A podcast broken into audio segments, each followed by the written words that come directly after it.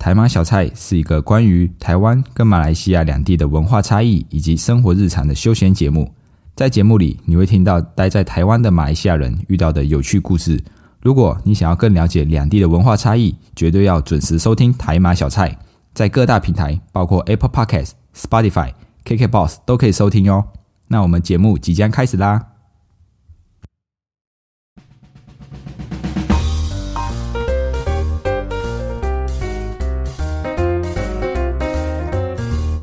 卡巴，欢迎回到台马小菜，我是 Dion，一位漂洋过海来到台湾的马来西亚人。我们会在台马小菜和您分享台马两地的新闻议题，透过闲聊，让你更加了解马来西亚以及台湾。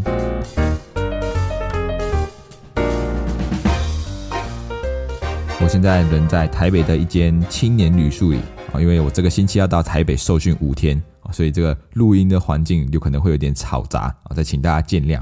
那在开始之前，我想要分享一个有趣的话题啊。那时候我刚从马来西亚来到台湾的时候，因为我还分不清楚旅馆啊、旅店、酒店这一些东西。因为我在马来西亚，我我我们都会说我们要去酒店，我们要去住酒店这样子啊，就是出去玩住的地方。但是呢，在台湾哦，酒店又有其他的意思哦，酒店就是那种有小姐的地方哦。所以那时候听大家听到我说要去住酒店的时候，他们就用很压抑的眼神看着我说：“哇，维航。”懂玩哦，这样子，所以我后来才知道哦，原来酒店是指就是有小姐那种地方。啊，这里有个很好玩的事情，就是小姐这样子听起来好像又是一种不好的称呼。所以在台湾，我看到女生，我到底要写呃，就是我到底要叫对方什么什么小姐啊，某某某小姐你好吗？还是什么？我又怕我叫了小姐，她会觉得好像是贬义词的概念啊，所以我觉得有些用词哦，在马来西亚跟在台湾还是会有点差别的。所以我这一次到台北是住青年旅馆啊，不是住酒店，不是找小姐的。好，马上进入我们台马小菜一盘五十元的系列。今天想跟大家分享最近很多人询问的美元这个议题。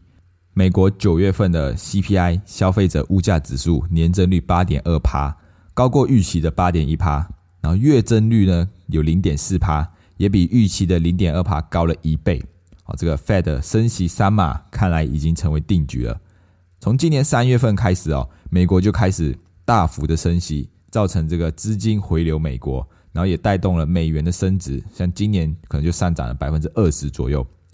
美元升值，其他货币贬值，比如韩元、英镑、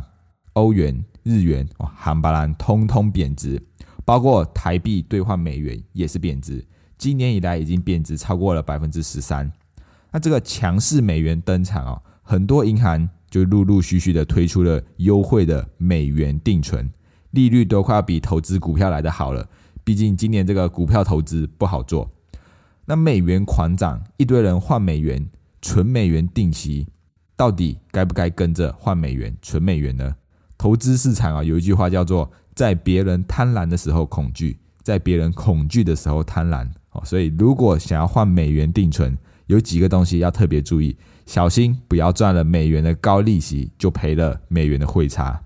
说到这个美元哦，就要先来说一说衡量美元的指标——美元指数。这里要特别说明，美元指数不是美元的价格哦，不能说美元指数上涨就等于美元升值，因为美元指数是衡量一篮子货币的，有可能美元指数上涨，但是台币更强势，所以相对来说美元就会贬值。没有比较就没有伤害，要有比较才会有伤害。就像男女朋友之间都会互相比较，说你看那男朋友他们的男朋友都对他们这么好之类的，哈，就是要有比较才会有伤害。哎，人比人气死人啊！所以先来介绍一下什么是美元指数，比如说大家一般都常知道的零零五零哦，台湾加权指数、美国标准普尔五百指数这一些，这些东西就是指数，他们投资他们衡量的是一篮子。一篮子的股票，那美元指数呢，也是衡量一篮子的货币，它是用来衡量美元跟其他六种主要货币的价值：欧元、日元、英镑、加币、瑞典克朗、瑞士法郎啊，这六种货币，也就是衡量美元在国际之间外汇市场的一种综合指标哦，这也算是一个蛮重要的指标，因为全世界最流通的货币就是美元了。那每个国家做跨国生意交易的也都是美元，所以每个国家也都会有他们自己的外汇存底。那那些企业也会有他们自己的美元，所以美元的波动对于一个国家、对于一个企业、跨国企业来说，就显得非常的重要了。好，介绍完这个美元指数之后，我们再回到美元。如果真的因为银行推出的高利高利率的美元定存，想要换美元去存的话，要特别注意几点。第一个就是资格条件，因为这些美元定存就是银行开出来的美元定存哦，他们有可能会有一些条件限制，比如你要是新开的用户，或者是你要原本他们银行的用户，又或者是你要有新的资金，就是要从。别的银行转账过来，或者是你要是新的自己一笔钱存进去的哦，都会有一些限制。还有或者是最低的这个定存的金额，比如最低一定要一百块美元等等啊，这些都会有一些他们的条件限制，要特别去注意避免就是这些转换成本啊，就是可能我从 A 银行转到为了 B 银行的高利率，我转到 B 银行，呃，但可能会扣一些手续费等等，但是这利率利息就又又补不回来。然后第二点要注意的就是利率。我要注意银行开出的利率，不要一看到利率很高就一股脑的冲进去啊！比如像在台湾可能会看到一些这个价格的标示哦，某某地段的房子一千万元起哦，那个起就特别小哦，就是看不到，你就看到哇，一千万好像很便宜，就赶快去看了。或者是我们去买东西的时候就看到哦，第二件十元，然后之类的，就是会会让人家误会的。那这个银行的利率也是一样，比如说像联邦银行，它就开出。这个美元定存的利息是五趴，但是这个五趴啊是其实是年利率。那它这个定存的方案就是只存只让你存一个月，所以不要看到五趴就觉得哇五趴的利息好高哦，我我是不是只要把钱存在里面就每年可以有五趴利息啊？不是，它标示那个五趴的利息只是一个月，所以我们要把五趴除上十二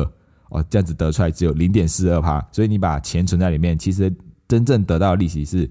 零点四二趴，而不是五趴这么多。那又比如玉山银行，它就开出六个月三点一趴，或者是一年三点五趴这一种啊。所以这样一年三点五趴，那就是一年存一年就是有三点五趴。所以这个银行开出的定存利率其实是年利率。年利率的意思就是你要存满一年才会得到的那那个利率。比如像联邦银行的五趴跟玉山银行的三点五趴比起来。大家第一个第一个反应就觉得哦，联联邦银行的五趴比较高，所以我要钱存在这个联邦银行的定存。但你仔细去看，就会发现玉山银行的三点五趴是一年，就是你真的只要把钱放在里面，一年就会有三点五趴。但是联邦银行的五趴呢，是只有一个月，所以你存完只有第一个月有五趴，那你这个五趴还要除上十二，就是零点四二，所以只有第一个月是零点四二，那之后后面就没有了啊！你存完一个月之后就没有这个利息了。所以，除了这个美元定存的优惠利率之外，我们还要看它优惠利率结束之后的非优惠利率。因为如果像联邦银行的一个月，如果我存完一个月之后，它剩下的美元定存利率只有零点一帕，哇，那其实你就会觉得差很远了。为什么不是当初说好的五帕这样子？所以，这个非优惠利率也要特别去注意。就是如果可能，我们换完美元之后存了一年，发现哎，美元。贬值了，就是如果我换汇回来的话，我会亏钱。然后我想说，那不然我继续放好了。但如果这个时候的非优惠利率，就是正常一般的利这个定存利率很低的时候，你就会觉得哇，我好像换了美元，结果享受了前面一小段的优惠利率，后面的都是没有那么优惠的利率，就觉得我钱放在这里好像没有，又不能拿出来，然后我换成台币又会亏钱之类的。这时候这个换了美元啊，钱就会被卡在那里。所以，如果最近有要换美元存定存的，就要特别注意这个利率还有这个流动性的问题。那么，美元到底还会不会继续升值呢？就要看美国的这个联准会的升息制度。美国通货膨胀哦还是很严重，除了 CPI 消费者物价指数以外，还有一个很重要衡量物价指数的指标 CCPI 啊，也叫做核心 CPI，核心的消费者物价指数啊，这个。核心的 CPI 就是扣除了食品、食品类别跟能源类别以外，因为这个食品类跟能源类的波动价格波动比较大，所以容易受到季节性的因素或者是一些突发性的事件影响，扭曲了这个真正的物价指数。像是今年的这个俄乌战争，就导致石油价格快速攀升啊，从而带动了这个原物料的价格上涨，然后带动物价指数上涨这样子。那为了可以真正的观察到一般消费者的物价膨胀、通货膨胀，为了可以矫正这个 CPI 指数，就有了核心物价指数把波动比较大的食品类跟能源类拿掉，才可以真正的观察到通货膨胀的严重性。那美国呢？九月的核心 CPI 也创造也创了一九八二年八月份以来啊四十几年来的新高，年增率六点六趴，高于四期高于这个市场预期的六点五趴，而且连续两个月成长。所以可以发现哦，推升美国物价的不不是原物料，不是这些石油能源的这些东西，而是中间材、消费材、服务类别的东西带动了通货膨胀。不再是我们之前说的哦，物价上涨来自于石油价格上涨，然后带动原物料，然后带动其他价格上涨哦，已经不是了，是中间材、消费材这些服务类别的东西。所以 CPI 跟 CCPI 这两项通货膨胀的指标都高过预期，所以看来哦，Fed 升息的步调应该是不会停下来，下个月很有可能会连续第四次升息三码。很多人都会问我说：“哎，美元到底会涨到什么时候？会涨到多少？”啊，我的回答就是我不知道 啊，因为确实啊，如果我早我如果我知道的话，我早就 all in 哦，收好全部的资产进去买美元了啦。但我都会跟他们说：“哦，我不知道是前半段，那后半段是要看美国通货膨胀什么时候降下来。那数据哦，有这个数据有显示，这个通货膨胀下压下来之后。”升息的步调才会差不多的放缓哦，那美元才有美元升值的这个趋势跟步调才会减慢慢的减少，所以不管是要换美元存定存的，还是换美元来投资的，都要特别注意哦。好啦，今天的内容分享就到这里。如果喜欢今天内容，欢迎动动手指头滑到下方处留言评分五颗星，这样子可以让更多人看见我们频道。你们的支持是我们继续创作的动力，谢谢大家，我们下一次见，拜拜。